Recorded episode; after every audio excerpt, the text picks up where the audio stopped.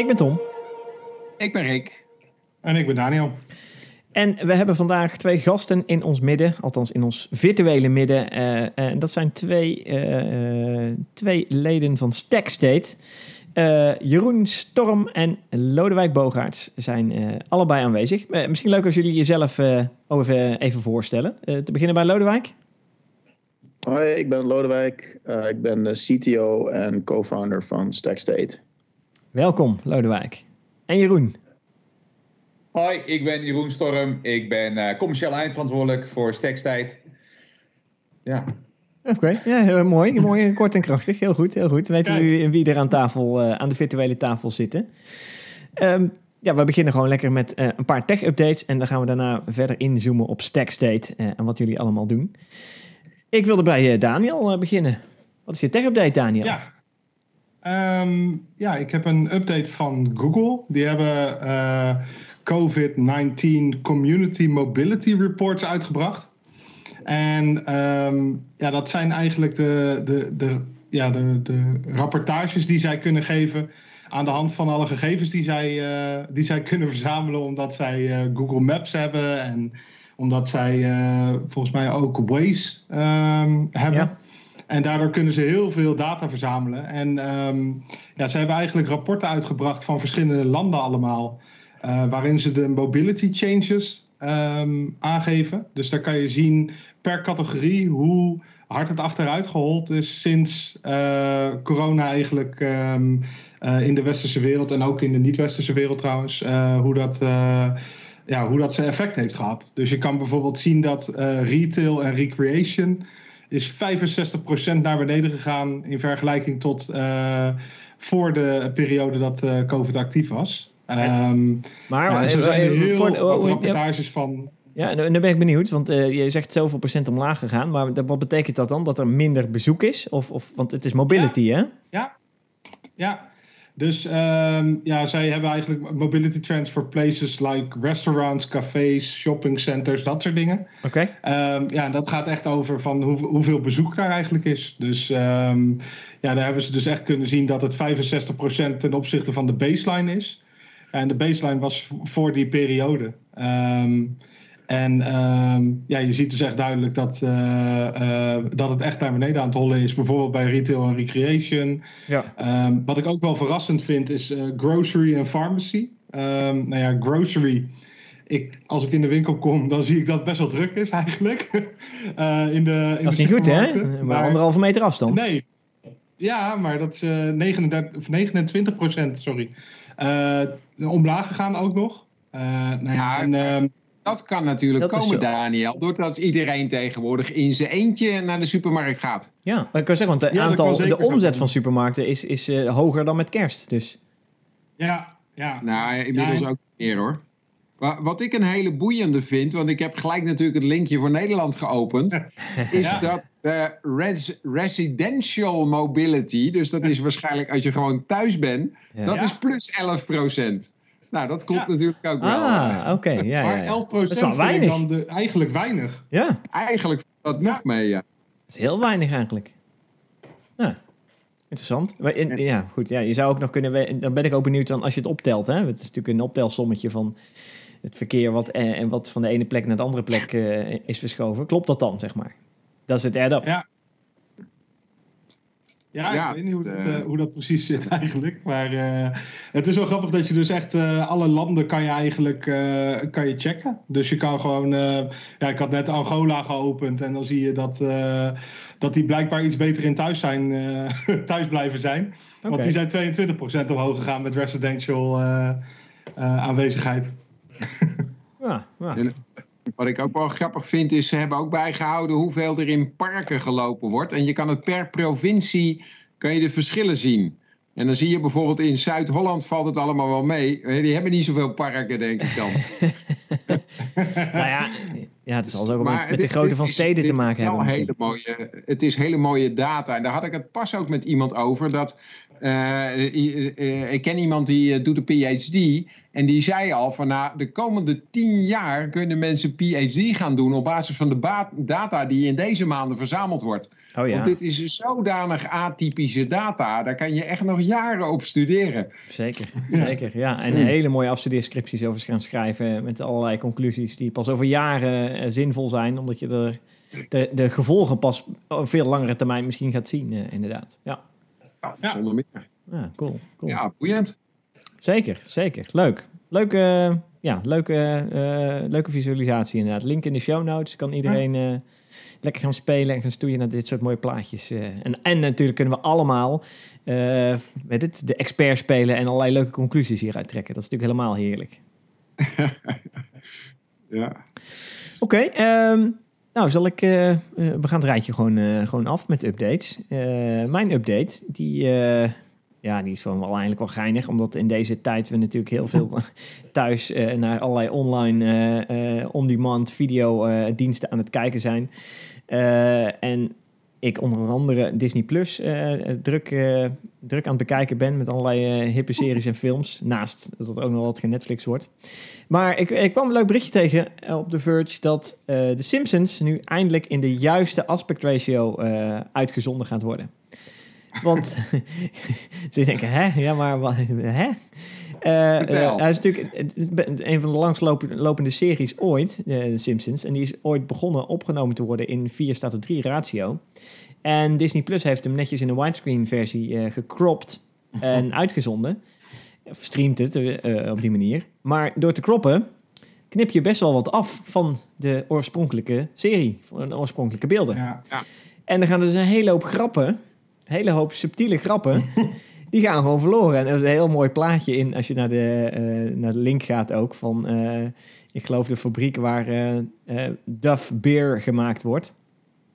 En dan zie je drie vaten van McDuff's Duff Light, gewone Duff en Duff Dry Beer. En in de gewone serie zie je gewoon drie vaten. Alleen in de, in de gekropte versie zie je drie vaten. Maar in de oorspronkelijke plaat zie je boven een leiding naar die drie vaten gaan. Eén leiding en die splitst gewoon in drie, eh, in drie pijpen, zeg maar. Dus het is Oh, gewoon ja. allemaal hetzelfde. maar dat zijn subtiele dingen, die mis je dus gewoon eh, eh, als die, ja, met, met die gekropte Ja. versie. Dus vanaf mei gaan ze de juiste eh, aspect ratio gaan ze uitzenden. En dan kun je dus weer alle grappen en gerollen van de Simpsons meekrijgen. Maar dat Dus- is wel jammer, eh, Tom, want jij vertelde net voor de podcast dat je een 20 bij 9 aspect ratio hebt op je ultra eh, Ja, ja, ja, daar heb je een goed punt inderdaad. Ja. Ik heb nu zo'n breed eh, scherm aangeschaft voor, eh, voor nog lekkerder thuis te werken. Helemaal waar. Maar ehm, Ja, dat is juist heel efficiënt, Tom. Want jij kan nu twee Simpsons tegelijk Naast naast, elkaar. elkaar. kijken. oh ja, ja, ja. Even kijken, dat is 16, staat tot 6. Nou, dan heb ik nog ruimte over. Dan kan ik nog iets, erna- nog iets ernaast zetten, geloof ik. Ja, nou ja, dus je kan gewoon en Netflix en Disney Plus tegelijk kijken. Ja. Nou, Ja. Ja. En een podcast opnemen, ook nog. Ja. Oh ja. ja, dat is handig. Dus als jij zo een beetje stil bent, dan weten wij wat jij zit te kijken. Ja, nee, dan ben ik eh, uiteraard aandachtig naar jullie allemaal aan het luisteren. Dat snap je, hè? Oh, Ja, ja. Maar inderdaad, op een widescreen scherm. Ja, mijn scherm gaat hij. Ja, wat gaat hij doen? Ik denk dat hij, eh, dat hij het uit gaat rekken of zo. Ja. Ja, nou ja. ja, ja. Nee, ik, kan, ik kan er in ieder geval een aantal naast elkaar zetten. Dus dat is wel prettig. Dat is wel. Ik kan de volgende al gelijk klaarzetten. Eh, en en ehm, een beetje hieraan gerelateerd. Want ik zag nog. Een, dit nieuwsberichtje stond naast een ander nieuwsbericht. En die pak ik dan ook even, even nog lekker mee. Is dat. eh, ehm, eh, omdat we natuurlijk. Ja, alle events, alles wordt gecanceld. En dan komt eh, South by Southwest Festival aan in, eh, in Amerika. In, eh, en daar zit een heel groot filmfestival ook tussen. Naast allerlei leuke tech dingen en noem maar op. Ehm, en die gaat Amazon Prime Video gaat die uitzenden. Of tenminste gaat een hoop van die films gaan ze Ah. uitzenden. Dus dan kun je... Het is volgens mij best interessant. Worden, worden altijd best wel gave dingen op dat festival worden er gelanceerd. En ehm, ja, die kun je dus via Amazon Prime Video kijken. Moet je natuurlijk wel weer een Amazon Prime accountje hebben. En, dus dat doen ze weer Ja. slim, hè? Dat is, eh, maar goed, je kunt even een trial account nemen voor een maandje. En dan kun je hem Ja. even kijken. En dan eh, stop je er weer mee. Dus who knows. Dus top tip. Prima. Ja. Cool. Ja. Zo is dat, zo is dat. Rick, jouw tech-update. Ja, mijn tech-update is... eh, ik, ik vond het wel heel boeiend. Ehm, we zitten nu natuurlijk in een heel uitzonderlijke periode. En uh, je weet dat om het weer te voorspellen, daar, er wordt natuurlijk heel veel machine learning en AI op losgelaten en er moet heel veel data in. En data die erin gaat, die gaat over wat er gebeurt in allerlei verschillende luchtlagen. Mhm. En die data die wordt normaal verzameld door gewoon commerciële vliegtuigen die rondvliegen. En die, die sturen die data gewoon automatisch door over luchtdruk en weet ik veel wat ze allemaal doorsturen. Mhm. Alleen nu vliegen die vliegtuigen niet. Dus nu zit opeens het KNMI had een beetje een probleem. Dus die zijn nu weer gewoon elke dag uh, ouderwetse weerballonnen aan het oplaten. Gewoon zo'n ballon met helium en dan een meetapparaatje eraan met een, uh, ook nog een adreslabeltje voor als dat ding, uh, als die ballon leeg is gelopen, stort dat meetapparaat weer op aarde. En dan vinden mensen dat hopelijk en die kunnen dat dan weer terugsturen naar het KNMI. En, en ik vond dat wel heel grappig dat je dus de, dit soort onverwachte neveneffecten hebt. Dat om, om nog een beetje weersvoorspelling te krijgen, je opeens weer naar andere technologie moet gaan grijpen. Ja. Um, en, en, en, uh, ja, en juist die metingen zijn natuurlijk weer heel waardevol. Want op dit moment is het natuurlijk uh, waanzinnig interessant om te zien wat er gebeurt. Want de natuur is natuurlijk de lachende derde bij deze hele crisis. Want ik weet niet of jullie die filmpjes wel hebben gezien van allerlei dieren die opeens door steden lopen, omdat er verder toch niemand is. Klopt, ja. Dus, uh, dus, ze hadden ergens al een puma midden in een stad gedetecteerd. Want die, die was gewoon eens lekker gaan wandelen en die dacht, ah, wat rustig hier. En die liep gewoon midden door een stad heen. Dus, uh, maar uh, je ziet dus dat het uh, natuur vrij snel reageert. En bovendien is gewoon de lucht schoner en zo. Hè? Dat, je hoort al verschillende mensen die, die in industriële gebieden wonen die zeggen van goh, het ruikt anders. Nou, dat is alleen maar positief. En, en dat is dan, het ruikt anders, dan, als in het ruikt fris. Eh, precies, ja. ja. Die, zijn, die zijn zo gewend dat het altijd uh, fijnstof en weet ik veel wat er allemaal in de lucht zit. Dus uh, ja. Dus frisse lucht is dan ineens vreemd om te ruiken. Dat is een beetje wat er gebeurt. Ja. Oké, oké. Nou, de, dus- mooi. Mooi. Precies. Frisse lucht tegen dat kuchje. Heel, uh, lijkt, me, lijkt me heel goed inderdaad. Uh, nou, de, uh, genoeg, genoeg tech-updates even voor nu, zou ik zeggen. laten we eens ja, richting het onderwerp van vandaag, Stack State, gaan. We hebben daar twee mannen hier in de podcast voor zitten... die ons alles kunnen vertellen over Stack State. Wie wil er aftrappen van, van jullie twee? Jeroen, Lodewijk, om even kort Stack State neer te zetten. Nou, Lodewijk is te bedenken van dit fantastische idee. Dus ik wil absoluut uh, deze kans aan Lodewijk geven. Kijk, kijk Lodewijk. Ik wilde net aan jou geven, Jeroen, maar uh, oké. Laten we niet uh, eeuwig back and forth gaan. Precies, ja. Lodewijk, ga je gang. Ja, nou, Stackstate is een, uh, is een, een product wat, uh, wat helpt om uh, heel veel data uit het IT-landschap bij elkaar te brengen van de verschillende monitoringbronnen. Om je vervolgens te helpen met een aantal cases zoals root cause analysis als er iets aan de hand is. Om dan heel snel tot de oorzaak van het probleem te komen. maar ook anomaliedetectie, als er verstoringen zijn, dat je die snel kan opsporen. Uh, als er veel verstoringen tegelijkertijd optreden, dat je dan uh, al je problemen bij elkaar geclusterd hebt.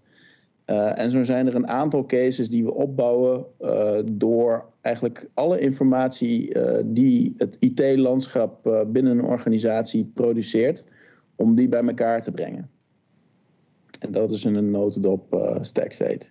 Maar misschien Jeroen, dat jij nog een, een aanvulling hebt. nou, wat, eh, ik, zou, eh, ik zou altijd beginnen van, uh, wij zijn Nederlands. Ik denk dat daar ben ik persoonlijk heel erg trots op. Wij zijn een Nederlands IT-bedrijf. Er zijn nog maar heel weinig echte Nederlandse IT-bedrijven die echt IP in Nederland ook opbouwen. Nou, dat zijn wij.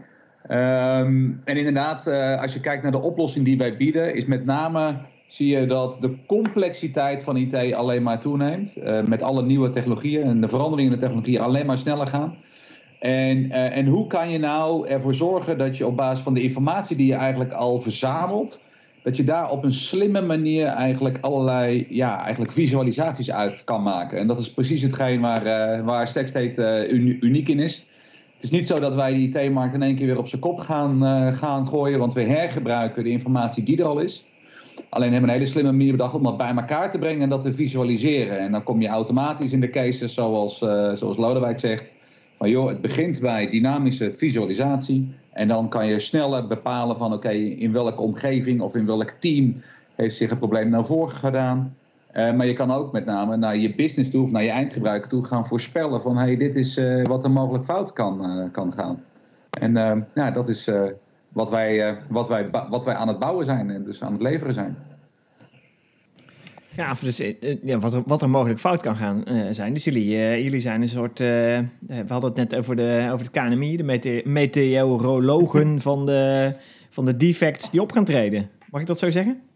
Ja, ja, nou, eigenlijk ik denk, ik denk dat dat een hele mooie, mooie, mooie haakje is. Ik ben zelfs bij het KNMI langs geweest, trouwens. Ah, echt waar? Uh, okay. ook, uh, die, die, zeiden namelijk ook dat zij uh, zoiets wilden gaan, gaan bouwen. Die hebben dat serieus geprobeerd. En mijn scherm wordt heel slecht. Dan heb ik zoiets van, volgens mij gaat mijn netwerk er nu uitvallen. Oh, nou, nou volgens mij wij horen je nog genoeg. Dus, dus ga maar gewoon door. Ja hoor. Mijn netwerk is weg, jongens. Nee hoor. Nee. Uh -oh. Hij kan je gewoon horen. Ja. Okay. Je netwerk is weg, maar jij bent er nog. Dat is wel knap. Lodewijk, misschien kun jij hem even pakken. Ik moet even opnieuw... Uh... Okay. Prima. Nou, Lodewijk, ja, zou je uh, wat verder kunnen vertellen over wat voor dingen doen jullie? Ja, wat misschien wel aardig is om te zeggen, is dat we ook um, in de zogenaamde AI-ops-markt uh, zitten. En dat is een, uh, een marktsegment dat door Gartner is gedefinieerd in 2017. En waar het eigenlijk voornamelijk uh, waar, waar dat om gaat, is om door op basis van alle IT-informatie bij elkaar te brengen. Om uh, eigenlijk volledig, volledig autonoom operatie te kunnen gaan draaien. Dus het, het doel is uiteindelijk met minder mensen steeds complexere omgevingen te kunnen onderhouden en draaien. En ja, om dat te doen moet je inderdaad voorspelmodellen gaan bouwen. Dus dat is ook inderdaad een van de dingen waar we ons mee bezighouden. Om proactief problemen op te sporen. We zijn heel erg begonnen in de, in, in de space van... je hebt alle data en vertel me de, waar de, de naald in de hooiberg is de, um, om, om de rootkost te ontdekken. Maar op een moment zien we steeds meer een vraag naar uh, autonomous operations. In de zin dat men met minder mensen steeds complexere landschappen probeert te bedwingen. En uh, ja, dan kom je te maken, krijg je te maken met voorspelmodellen en dergelijke. Ja, ja. Gaaf. gaaf. En, maar, hoe kom je tot die voorspelmodellen dan? Want uh, laat je dat zichzelf leren? Of, of zit daar nog wel een stukje training in die ook handmatig gaat? Nee, we proberen eigenlijk het, handmatige er zoveel mogelijk uit te halen. Als bedrijf moeten we onszelf natuurlijk ook wel bootstrappen in die, in die wereld van voorspellingen. En dan begin, je, dan begin je eigenlijk, en dat zie je ook dat, uh, dat, alle, dat, dat een aantal andere vendoren dat ook hebben gedaan. Die beginnen allemaal met: kijk, hier heb je een algoritme. en dit algoritme heeft een aantal parameters die je kan tunen. En dan kun je daar een voorspelling uit krijgen. Zogenaamde hyperparameters noemen ze dat. Okay. En, en, die kun je dan tegen de data aanhouden en dan komt daar een voorspelmodel uit. Alleen waar, waar je dan ook snel achter komt, is dat zelfs al, uh, al, al, heb je geen PhD in, in computer science of in artificial intelligence, het, het, het goed kunnen gebruiken van die algoritmes, al zijn de algoritmes je volledig kant-en-klaar aangeboden, het goed gebruiken daarvan is, vereist, vereist toch een heleboel kennis. Dus waar wij, uh, waar wij ons uh, op focussen en wat, wat ons doel is, is om ervoor te zorgen dat je daar eigenlijk geen omkijken naar hebt. En dat oh. betekent dus dat, je, dat, het, dat de voorspelmodellen volledig autonoom moeten worden opgebouwd. Uh, nou, en, in, in het geval van bijvoorbeeld time series, waarbij je kijkt naar nou ja, fluctuaties in bijvoorbeeld throughput of latency of error rates, dat, soort, dat soort getallen, kun je trainen op het verleden. probeer je, segmenteer je het verleden in, in, in, in, in twee delen, zeg maar. Het verleden wat je kent en het verleden wat je als het ware probeert te voorspellen. En daar train je je modellen dan vervolgens op. En dan trek je hem door naar de toekomst uiteindelijk. Ja. Uh, dat moet je regelmatig moet je dat ook blijven doen. Dus die modellen die kunnen dan na een tijdje kunnen ze zogenaamd stil worden. Dus dan uh, stagneren ze en dan moet je ze weer hertrainen. En dus je moet constant blijven verifiëren dat je modellen nog wel ja, goede accuratie bieden. Want als je eenmaal een model hebt getraind, ja, dan wil niet zeggen dat je die tot in de eeuwigheid kunt blijven gebruiken. En zeker ook als je updates binnen je landschap hebt, moet je daar rekening mee houden. Ja, precies. dat is, dat is uh, dat, met name dat dynamische gedrag van de omgeving die je monitort natuurlijk. Want als dat, als de, ja, je, je bent aan het kijken naar een moving target natuurlijk. Dus daar moet je uh, mee mee kunnen bewegen. En je model moet ook meebewegen daarmee. Dat is een beetje wat je daarmee zegt, toch? Ja, absoluut. Dus je ziet bijvoorbeeld uh, een van de dingen die veel gedaan wordt ook in, in diezelfde space, de AI op space. anomaliedetectie. Dus het opsporen van afwijkingen. Mm nou ja, rond, rond bijvoorbeeld deployments van applicaties heb je altijd afwijkingen. Dus je moet heel erg oppassen dat je niet afwijkingen gaat rapporteren die voor mensen geen afwijkingen zijn. Dus ik, uh, ik kan wel rapporteren van hé, hey, uh, er is een grote afwijking. Ja, dat komt omdat ik net op deze knop heb gedrukt. Dus dat is niet zo gek. Ja. En dus zeg maar vanuit, uh, als je het gewoon puur vanuit de machine bekijkt, dan, uh, dan, lijkt, uh, dan lijkt iets een afwijking. Maar neem je een bredere context, dan, uh, dan wordt het al minder een afwijking. En dus dat is, dat is heel belangrijk om te begrijpen. Wat is de context waarin daadwerkelijk informatie zich bevindt? En dat is, dat is een van de dingen waar, ja, waar wij ons in hebben gespecialiseerd. Gaaf. En um, hoe lang zijn jullie al bezig eigenlijk? we zijn sinds 2015 zijn we bezig. En ik heb het één mhm. keer uh, eerder gedaan, uh, toen was ik nog consultant. Toen was het een pure consultancy klus. Toen hebben we een, uh, een volledige implementatie gemaakt. tenminste een soort van ja, een werkend prototype voor een, een specifieke klant. in 2014 was dat. Dat was negen maanden dag en nacht hacken. Echt letterlijk ook. En uh, toen zijn we in 2015 uh, dachten van, nou oké, okay, uh, eigenlijk is er niet zo heel veel klantspecifiek aan. En kunnen we dit gewoon als product op de markt zetten. En zo zijn we eigenlijk begonnen. Ja, en hoe is de groei gegaan? Want jullie zijn nu best wel flink volgens mij. Jullie hebben echt wel wat ja, tientallen medewerkers, zeg maar. Um, hoe is die groei een beetje gegaan? Ja, de beginjaren... Oh ja, hey Jeroen. Ja, ik ben er weer. Mijn mijn uh, splinternieuwe wifi-netwerk liet het even afweten. Dus ik heb nu mijn camera maar uitgezet. Oh, ja, dat nee. uh, kijk, ik ben... voor jou inderdaad, Jeroen. Ja, nou, klopt. Dankjewel. Ik ben in 2017, oktober 2017, ben ik bij de club gekomen om te kijken van... oké, hoe kunnen we nou met het idee uh, een eerste klant vinden... En uh, die eerste echte commerciële klant werd, uh, werd KPN, KPN Business Operations die eigenlijk vanaf het begin af aan heel goed zeg maar, geloof hadden in dat datamodel wat door Lodewijk en Noormark neergezet waren. Eigenlijk uh, groeide dat heel snel door. En, uh, en dat zie je dus aan twee kanten. Eén, onze klanten groeiden uh, snel door. Maar ook in het aantal medewerkers om zeg maar, snel de ontwikkeling te kunnen doorvoeren. En nou ja, op dit moment zitten we al met 46 man vanuit Utrecht. En uh, hebben we nu uh, kleine 20 klanten, en niet alleen in Nederland, maar ook in het buitenland hebben we nu een aantal grote klanten kunnen optekenen. Dus. Ja, wat tof. Ja, wat, ja, wat, mooie groei. wat wel, uh, wel interessant is, is misschien om te vertellen, is dat we een hele grote gok hebben genomen in een zekere zin. Omdat wij ervan overtuigd waren dat we, um, ja, dat we op basis van een bepaald datamodel die informatie bij elkaar kunnen brengen. En om dat datamodel waar te maken, moesten we uh, een eigen database bouwen. Omdat er voor dat datamodel geen database bestaat. En uh, dat was dus een redelijke gok. Uh, een heleboel mensen hebben ook ons compleet voor gek verklaard. Van ja, je gaat niet je eigen database bouwen. Dat is ook een soort van standaard no-go zone in, in de IT.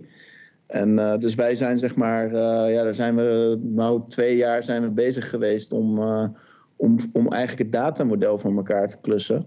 En toen Jeroen aan boord kwam uh, als enige salesman, zat hij tussen de engineers met een, uh, met een enorm complex uh, beest. Waar misschien nog allemaal draadjes uitstaken en een, een engine meer dan een auto, zeg maar. Ja, en dan is dat een hele interessante journey om dan samen met een klant zoals KPN, om dan van, van iets wat een, een engine is, om naar een product toe te, toe te komen. Ja mij wel interesseert, Lodewijk, is je, je zegt we moesten onze eigen database bouwen. Maar wat ontbreekt er dan in alle bestaande databases waarom jullie gekozen hebben om het gewoon zelf te gaan bouwen? Uh, ja, een van de, zeg maar, de, de, zeg maar het, het grondbegrip uh, van, van ons datamodel, of zeg maar de, de basis van ons datamodel, is een zogenaamde topologie. En dat wil zeggen dat we uh, een overzicht creëren van het landschap, het IT-landschap, uh, en alle componenten die daarin zitten. En het, dat is een real-time model. Um, en dat real-time model uh, dat komt het beste overeen met de zogenaamde graph. Of een, ik, weet, ik denk dat het een Nederlandse graaf is. Graaf, ja, ja, ja precies. Ja, daar is een hele tak van wiskunde, graph theory, komt daarbij kijken. En er zijn ook zogenaamde graph databases. En die graph databases die stellen je in staat om heel snel over connecties tussen componenten te beredeneren. Dus als jij bijvoorbeeld een, een relationele database hebt en je wil uh, twee tables met elkaar joinen, dus je wil van de ene table naar de andere table gaan, dan is dat een operatie die je niet in constante tijd kan uitvoeren. Meestal kost dat dan een logaritmische tijd of, uh, um, uh, of, of een lineaire tijd. Uh, en hetgeen wat een graph database mogelijk maakt, is om dat in constante tijd te doen. En dat zorgt dat je heel snel over tienduizenden, soms wel honderdduizenden connecties kan beredeneren. Nou, dat, dat soort databases bestaan al. Alleen wat wij toegevoegd hebben is het time traveling component. Dus een time traveling graph database, dat is iets wat uh, nog steeds niet uh, op de markt is. En uh, wat wij fundamenteel onderdeel van ons datamodel hebben gemaakt. Omdat IT-landschappen steeds meer fluide worden en steeds sneller evolueren. En de, snelheid van veranderingen met CI/CD en automation en cloud en containers heel snel uh, wordt. En dus je eigenlijk die, die, dat landschap en zijn hele verleden op een efficiënte manier wil kunnen opslaan. Dat is, ja, dat is waarom we een version graph database hebben gebouwd. En wat mij dan even interesseert, je hebt het over time traveling. Dat, dat klinkt natuurlijk heel Doctor Who-achtig, maar waar, bedoel jij daar zoiets mee als. Maar, maar bedoel je daar zoiets mee als wat met uh, de, de zeg maar time machine van Apple ook kan? Hè? Dus dat je de status op verschillende momenten in de tijd van je situatie kan zien. Hè? Dus het is vooral time traveling achteruit natuurlijk. Ja, ja, correct. Zo kun je dat precies. Eh, dat is een goede analogie, inderdaad. Dus uh, stel je voor dat je een kaart hebt van, van je complete IT-landschap, een soort van blueprint. Dan hebben wij die kaart op elk willekeurig moment in tijd tot op de milliseconde. En dus ja, kun je, kun je naar die, die, verschillende kaartjes, daar kun je doorheen bladeren, net zoals in de Time Machine van, van Apple, inderdaad. Ah, Oké, en dan komt het interessante met jullie root cause analyse mogelijkheid. Omdat je dan natuurlijk kan gaan kijken van op dit moment ging er iets fout. Wat is het verschil tussen toen en toen? Ja, dan... inderdaad. Ah, oké. En ook uh, ja, denk bijvoorbeeld uh, aan uh, Kubernetes tegenwoordig met alle self-healing die daarin zit. Op een moment dat bijvoorbeeld een pod in, in Kubernetes uh, zich, uh, gaat, zich niet goed gedraagt en om wat voor reden dan ook allerlei problemen veroorzaakt, dan kan dat een domino-effect met zich meebrengen, waardoor je van één probleem naar meerdere problemen toe gaat. Bijvoorbeeld, stel, stel je hebt een Kubernetes, heb je een pod zitten die begint ineens een hele grote hoeveelheid data te produceren. En uh, op een gegeven moment komt Kubernetes erachter dat die pod dus niet meer goed is. Dat daar zitten health checks op. Dus wat doet Kubernetes? Die zegt, hé, uh, hey, uh, we killen die pod en we gaan, gaan een nieuwe opspinnen. En um, het kan dus zijn, en dat zien we dus ook regelmatig gebeuren, dat dan die pod weg is, wat uiteindelijk de root cause van het probleem lag bij die pod. Maar op het moment dat je gaat kijken en zoeken naar het probleem, dan is die pod al lang weg. Terwijl doordat, dat, Oh, ja. doordat die bot zoveel data heeft geproduceerd, zitten er misschien nog allerlei queues vol en zijn er nog allerlei, allerlei problemen in je landschap. En dus zonder een goed begrip te hebben van hoe een landschap zich evolueert, eh, is, het, eh, is het vrij lastig om, eh, om accuraat tot de root cause van een, van een issue te komen. En normaal ben je eigenlijk naar de, hè, de, de ghost aan het zoeken, zeg maar, die, eh, die al weg is. Eh, omdat je alleen nog maar een paar ja, schimmen eh, aan data hebt die ja, iets, iets laten zien van hey, er is iets in het verleden gebeurd wat je, wat je nu niet meer ziet. En hiermee kun je dus echt gewoon terugstappen en wel de echte root cause gaan vinden. Want ja, uiteindelijk effect wat je ziet in het veld van een fout die optreedt, kan misschien wel drie of vier lagen diep zitten waar, wat, eh, waar de, echte, eh, eh, ja, de echte bron zit natuurlijk. En dat, dat is hiermee natuurlijk al een stuk makkelijker geworden. Yep. Ja, soms, soms is het echt heel venijnig, omdat als je kijkt naar willekeurige momenten in tijd naar het landschap, dan lijkt het alsof alles misschien wel goed aan het draaien is. Maar bijvoorbeeld eh, de, het proces waar je nu naar kijkt en het proces waar je tien minuten later naar kijkt, zijn niet hetzelfde proces. Mhm. Alleen dat moet je maar net even opvallen dat die identifiers niet meer overheen Mhm. komen. En dus dat er ondertussen allerlei restarts zijn geweest, dat, eh, dat, dat soort dingen ontgaan mensen heel eenvoudig. Ja, ja, ja, ja, gaaf. gaaf. Ja, en dan is eh, de volgende stap inderdaad naar voorspellen te gaan. En, want dit is natuurlijk een mooie ex- extreme monitoring. Hè? De, de, zoveel data hebben dat je, dat je dit allemaal kunt zien. Dat is natuurlijk ontzettend gaaf. Eh, maar dan is de volgende stap inderdaad, gebruik al die data om ehm, eh, nu niet terug in de tijd te gaan, maar vooruit in de tijd te gaan kijken. Yes. Ja, dat is een van de dingen waar, eh, waar we best wel veel denkwerk in hebben zitten en, en ook druk mee bezig zijn. eh, ehm, en, waar, wat we vooral zien is dat binnen de monitoring space je heel veel voorspel eh, software hebt en voorspel-algoritmes. Alleen het is allemaal nog vrij low level. Dus het is van, hé, hey, ik heb hier een aantal eh, transacties per seconde. Uh, geef, maak een voorspelmodel en uh, vertel me hoeveel transacties per seconde ik over 12 uur heb, bijvoorbeeld. nou, dat is allemaal leuk en aardig, maar dat vertelt je, dat vertelt je niet zo gek veel. Dat vertelt je, uh, dat, dat, vertelt je iets over iets heel low levels. Maar wat je uiteindelijk wil weten, is hoe impact dat nou daadwerkelijk mijn business? En moet ik daar daadwerkelijk nu iemand vooruit zijn bed gaan bellen? Of is het gewoon van ja, oké, okay, nou ja, dat, dat, aantal, dat, dat aantal gaat omhoog. Maar ja, dat gebeurt altijd. Of, uh, of dat kan het systeem makkelijk aan. Of dan autoscalt het systeem en dan, dan is er eigenlijk nog niks aan de hand. Ja. En dat zeg maar het relevant maken van voorspellingen.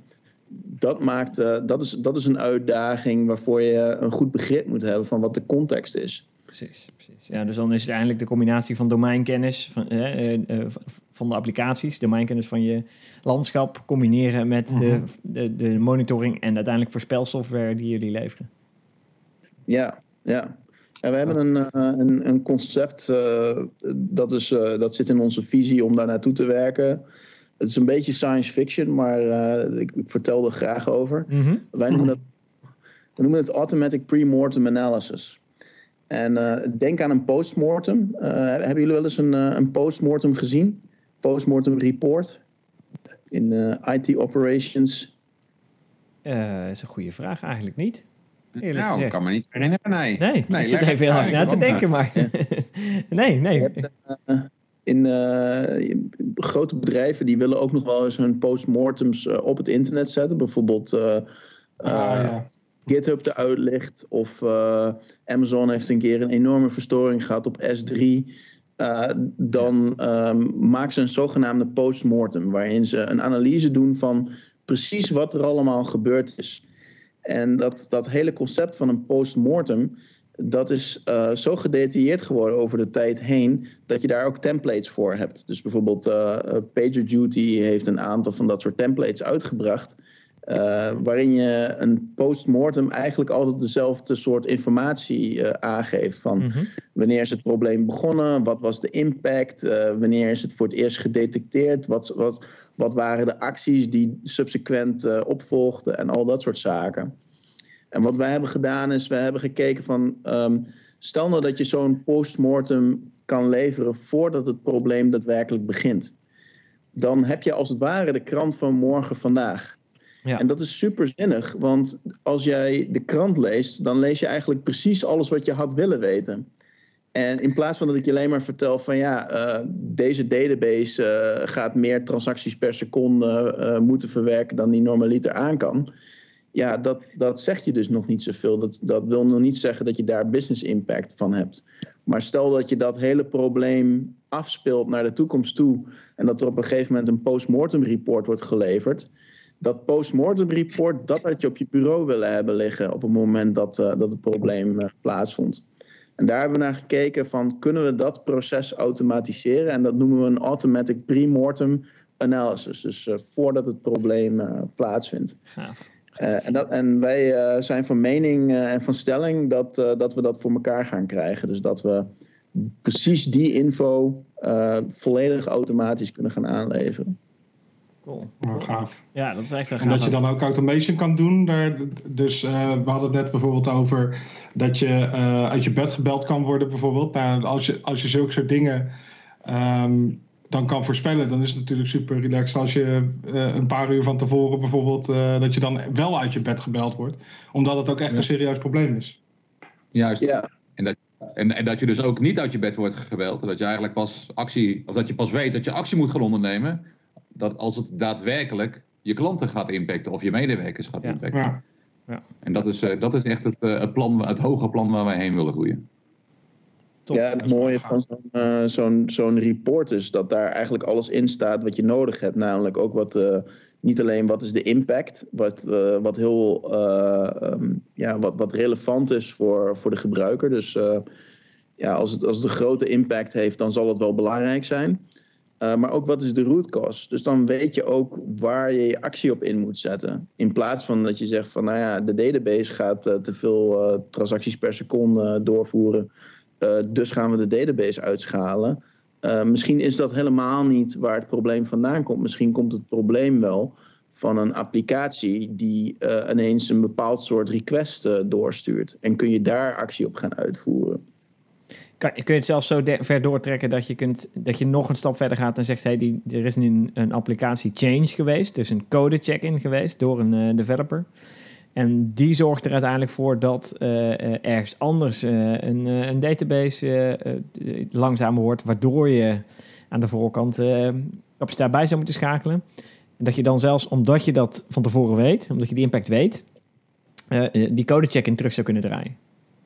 Ja, dat zou zeker kunnen. En dat, dat is ook waarom we een time traveling uh, uh, topology hebben of een, uh, een geversioned graph database hebben gebouwd. Ja. Zodat we inderdaad al die veranderingen kunnen gaan bijhouden. Ja, ja. Eén ding is wel wat, ik, wat, ik, wat een beetje jammer is eigenlijk, dat, dat, dat als we het over monitoring hebben, het eigenlijk vrijwel altijd alleen maar gaat over de productieomgeving. En dat heeft natuurlijk ook nog met pricing te maken en, en al dat soort zaken.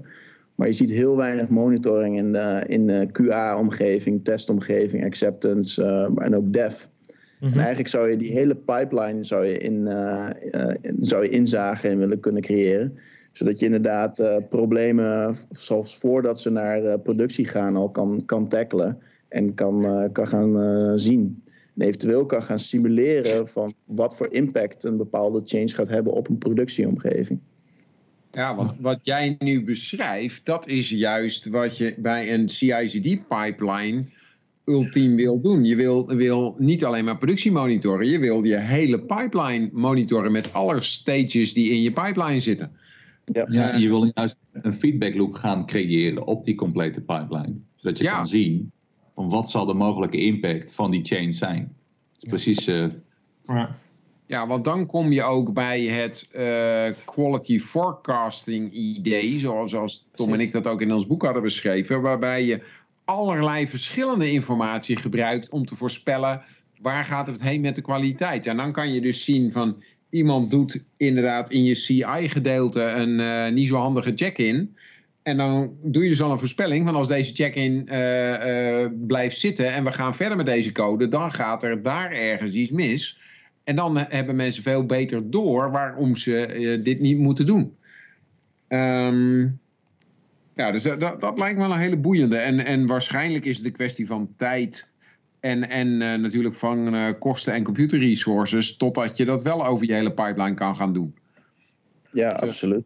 Want Ja, zie ik dat, dat een van de redenen om het nog niet te doen, eh, dat je gewoon die capaciteit niet aan kan, of dat het allemaal toch nog wat duur wordt? Eh, ja, dat is, dat is in ieder geval één reden die ik zie. En ik zie ook dat ehm, ehm, voor bepaalde, ehm, bepaalde soorten monitoring eh, bestaan bepaalde pricingmodellen. Bijvoorbeeld, eh, je hebt een aantal je hebt producten die in de APM-space zitten. Dus denk aan eh, de standaardproducten zoals Dynatrace en, en AppDynamics. En die, zijn, die zijn te duur om gewoon over de hele linie in te zetten. Dus die, zetten, ze- die zet men dan over het algemeen op een aantal bedrijfskritische processen in. Eh, En de rest eh, valt daar niet on- onder. Dus eh, als je over een, over een heel IT-landschap heen kijkt, dan zie je eigenlijk dat er ook verschillende soorten data op verschillende plekken zitten. En dat er heel veel soort van blind spots in je, in je monitoringlandschap zitten. Dus zelfs al trek je niet eens de CI/CD-pipeline erbij, de, zeg maar de coverage van, eh, van het soort data wat je, wat je vindt in de IT-landschap is ook al heel spotty. En, En- dus ja, dat is iets wat, zie je eh, dan, moet zie helen. je dan dat, dat jullie eh, oplossing zorgt voor het, ja, laten we het zeggen, compenseren van die witte vlekken, omdat je allemaal verschillende data verzamelt, zodat je dan toch over alle onderdelen in ieder geval een redelijk beeld hebt van de kwaliteit, ook al komt de data uit heel verschillende bronnen. Ja, wat we eigenlijk zien eh, met onze oplossing is dat we, doordat we al die informatie bij elkaar kunnen brengen, dat het ineens duidelijk wordt waar die blind spots zitten. En dat, ja. dat zeg maar, dat, dat onze strategie is ook om eigenlijk in meerdere delen. En deel 1 is eh, breng het allemaal bij elkaar. Dus zorg ervoor dat je full visibility hebt op basis van alles wat je al hebt. En dan deel 2 is van hey, daar waar je nu geen visibility hebt, kunnen wij met onze software daar visibility creëren. En daarom hebben we ook een eigen agent, eh, een eigen agent tech- technology, waarmee we dat soort informatie weer dus kunnen aanbrengen. En dan eh, krijg je weer meer informatie. En eh, dat, is, dat is dan deel 2 van onze strategie. Cool. Oké, Gaaf. boeiend. Ja, leuk. Leuk. Ehm, ja, gezien de tijd, eh, eh, want het- ja, het is gewoon een tof verhaal eh, en, en een hele stoere technologie, maar ga ik toch richting, richting een, een einde. Ehm, ik zou zeggen eigenlijk dank, heren van Stackstate, Jeroen en Lodewijk, voor jullie verhaal. Voor nu, who knows, wat, hè, wat, wat de volgende stappen allemaal gaat brengen en waar jullie mee bezig zijn, is, ja, gaat in een rap tempo. Dus wie weet praten we daar in de toekomst, in de toekomst, hè? we kunnen nog niet in de toekomst kijken, maar nog een keer over. Eh, dus ik wil jullie bedanken voor jullie eh, aanwezigheid in deze podcast en voor jullie verhaal. Graag gedaan. Top. Super cool om een keer een Nederlandse podcast te doen. Ja, echt gaaf. Ja, toch? Ja, Zo is dat, zo is dat. Eh, luisteraars, dank voor het luisteren. eh, en eh, ik zou zeggen tot de volgende podcast. ja, dank jullie wel allemaal. Bye. Hoi. Oh, Yes. hoi.